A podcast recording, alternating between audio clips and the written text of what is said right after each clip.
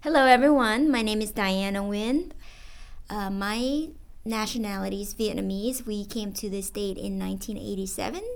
And luckily, in Texas, here, uh, Vietnamese is the third most spoken language. So, today I'd like to share with you a little mini session on Vietnamese. Uh, my favorite phrase to say at home or to any of your Vietnamese friends is Ăn cơm chưa? is um, similar to Chinese culture where we say, Have you eaten yet? or Have you eaten rice yet?